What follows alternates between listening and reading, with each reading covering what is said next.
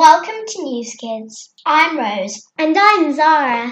And together we're presenting this weekly podcast about what's going on in our world today. Each week we cover top stories across world news, politics, science, technology, entertainment, and arts. This week we're talking about the royal baby, how supermarkets are tackling food waste, the very important report from the United Nations about climate change and the state of our planet, a new discovery about Leonardo da Vinci, why we might start seeing adverts in the sky, how drones are helping doctors and patients, and why the UK has decided to keep its copper coins. Hi, it's Rose here. We were so excited this week to hear all about the royal baby news. It was announced on Monday that the Duchess of Sussex have given birth to a baby boy. He is believed to have been born in hospital and weighed seven pounds and three ounces. After spending a few days at home with their baby, on Wednesday, the Duke and Duchess of Sussex said their baby was going to be called Archie Harrison Mountbatten Windsor. They have chosen for him to not have a royal title, although he was entitled to one, which people are taking as a sign that Prince Harry and Meghan Markle want their son to have as normal a life as possible. They took him to meet the Queen, who now has eight grandchildren, and the rest of their family at Windsor Castle. Baby Archie is now seventh in line to the throne, after his grandfather Prince Charles, his uncle Prince William, and his cousins Prince George, Princess Charlotte, and Prince Louis, and his father, Prince Harry. Harry's brother, Prince William, said he was pleased to welcome Harry and Meghan to the Sleep Deprivation Society that is parenting. I do not know what they are talking about. I never wake my parents up at night. It's Rose here. This week, the Times newspaper reported that the government has called on UK supermarkets and food suppliers to set new targets as a part of a UN goal of halving food waste by 2030.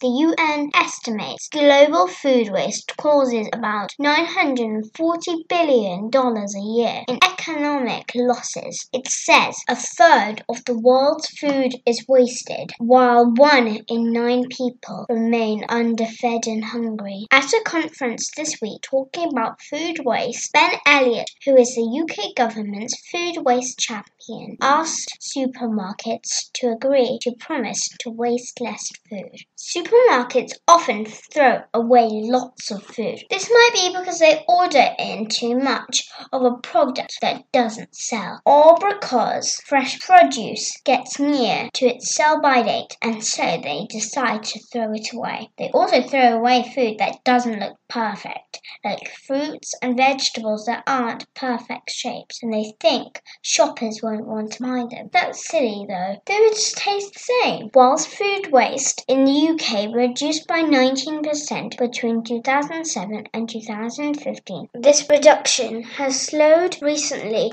and so the government wants to get businesses focused on the problem so we can make more progress again. The waste reduction roadmap was announced in September by the UK government's waste reduction body called WRAP, along with the food and grocery charity IGD. The roadmap sets a series of milestones for businesses to reduce waste at every stage of the supply chain. Tesco, Aldi, Lidl, Asda, Sainsbury's, and Morrisons among those already signed up to the promise. So far, only 90 out of the 250 largest food businesses targeted have said they will support it. The UK wastes an estimated 10.2 million tons of food each year. The problem is worst in America, however. The US Environmental Protection Agency reported that in 2015, more food reached rubbish dumps than any any other single material in people's rubbish bins. An estimated food made up of 22% of all household household rubbish thrown away. As most food waste is caused by households, Mr. Elliott also said that people should shop more efficiently and only buy what they need. He said wasting food is an environmental, moral, and financial scandal. What do you think, Zara? I think food waste is a very bad thing, and I know that we should do something about it. What should we do about it? Because if we have to do something, what? Well, if you have any leftovers at home, you should give it to the people who don't have much food. Or we can reuse leftovers so we can create a new meal. Like if we add some leftovers and another leftover, it can be a nice meal. How do supermarkets waste less food? I think the main thing is producers. They throw away food that doesn't look absolutely perfect, like strangely shaped fruits and vegetables, before they've even tried it. I would be quite happy to buy a strangely shaped cucumber or something like a carrot, strawberry. I think that part of the problem is that people expect proper shaped food. I couldn't put it better myself. What other ways can supermarkets waste less food? They could give some of the food from the supermarkets to the food banks. What is a food bank, Zara? A food bank is basically where there's all kinds of foods and they give it to the people who need more foods than we do. Like a charity for food? Yes. How could we recycle food at home? Well, in the UK, there is a little grey bin which is for food waste so we can use that bin for waste. That is very interesting, Zara. But there is one more thing to ask. What happens to the food that you put in your waste bin? The food waste people take the food waste and turn it into compost or soil conditioner to give to farms. That sounds like a great idea. It would be even better if other countries could take the idea and use it too. Here's are talking about the report released by the United Nations this week about climate change. On land and sea in the sky, the devastating impact of humans on nature has been exposed in the United Nations report. This report has taken three years to complete and has used 15,000 reference and is 1,800 pages. One million animals and plant species are now in danger of extinction. Nature everywhere is declining at a speed which has never been seen before, and our need for food and energy are the main reasons. To stop this, human must make a transformative change with how they treat nature. The world's population has doubled since 1970 and the economy has grown four times whilst international trade has increased 10 times. Climate change is an important factor that is helping to drive destruction around the world. Greenhouse emissions have doubled since 1980 and global thermometer has already gone up by 1 degree Celsius and the current trend will raise another 3 degrees Celsius by the end of this century. The global report finds that if temperatures go up by 2 degrees, then 5% of species are at risk of extinction because of the climate change. Between 1980 and 2000, 100 million hectares of tropical forest has been lost. And our cities have expanded and this human activity is killing species. There are many things that we can do to help with this major problem. Changing the way that we eat will help the planet if we eat more vegetables. The future of the species and the world we live in is in our hands, and we must act to save our species and look after the planet. Hello, this is Zara. This week, doctors in Italy suggested that the famous artist and inventor Leonardo da Vinci may have had nerve damage after a fall, which meant that he could no longer hold a palette and brush, and this affected his ability to paint in later life. It was previously thought that Leonardo's ability to paint had been affected by a stroke, but it is now thought that he had ulnar palsy or claw hand. To carry out this research, two artworks showing Leonardo da Vinci were analysed. One is a portrait of Leonardo drawn with red chalk and thought to have been done by a 16th century artist. The portrait shows Leonardo's right hand in a stiff, contracted position. The second piece of work analyzed was an engraving of a man playing a string instrument. The claw hand could explain why Leonardo da Vinci left so many paintings incomplete, including the Mona Lisa, in the last five years of his career as a painter while he continued teaching and drawing. Leonardo da Vinci lived from 1452 to 1519. He painted many famous paintings like the Mona Lisa and the Last Supper. This month also marks 500 years since he died.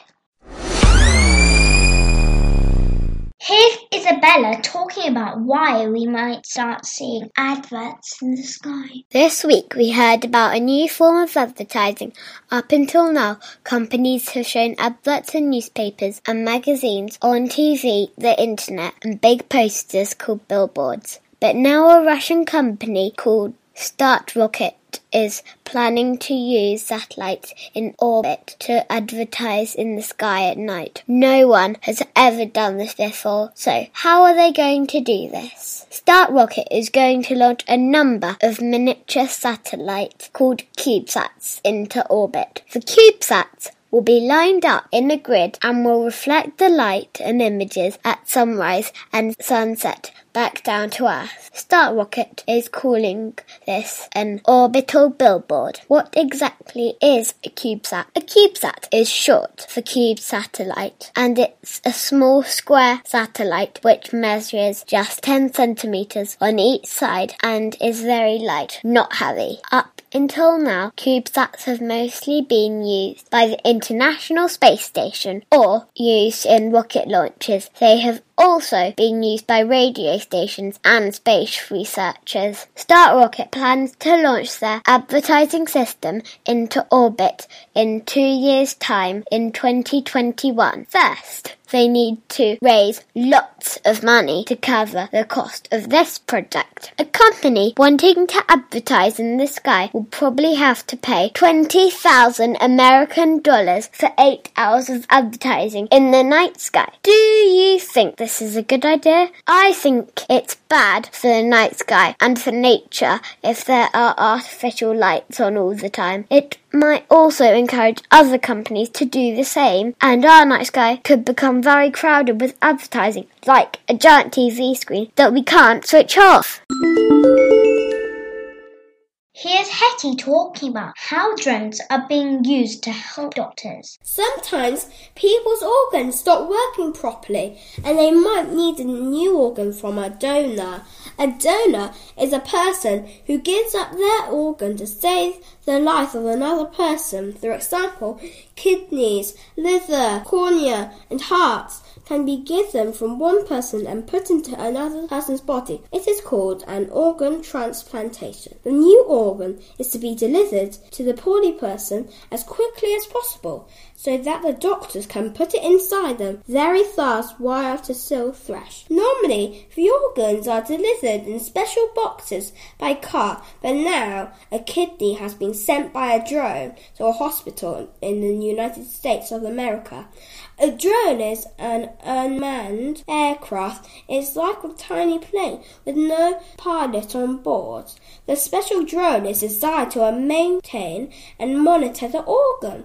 It even has a parachute in case it falls. The kidney was sent to a man who was 34 and has been waiting eight years for a new kidney. In America last year, there were nearly 113,000 people on waiting lists waiting for a new organ to save their life. More than 5% of organs are late delivered or never make it at all, which means they don't arrive fresh and cannot save people's lives. But now that drones are being used to deliver the organs, they arrive faster and Thresher can now even travel from further away. This means that more people's lives are being saved.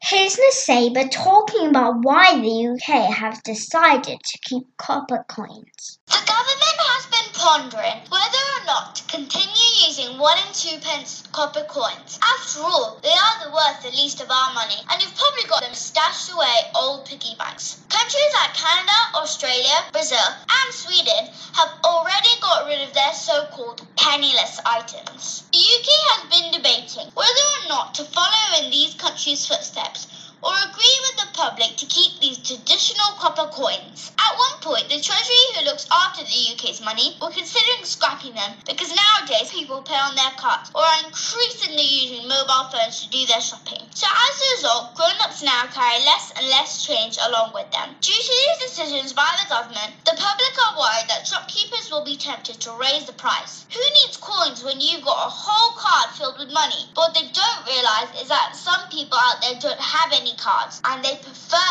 using their coins that are definitely worth something to them. Recently, Philip Hammond has decided to keep the copper coins in circulation so that people have a choice of how to spend their money. So don't worry, you can still keep your precious little piggy banks, just like the UK will keep its copper for years to come. You enjoyed our show. Let me know what you think about our news stories. Goodbye from the NewzKidz.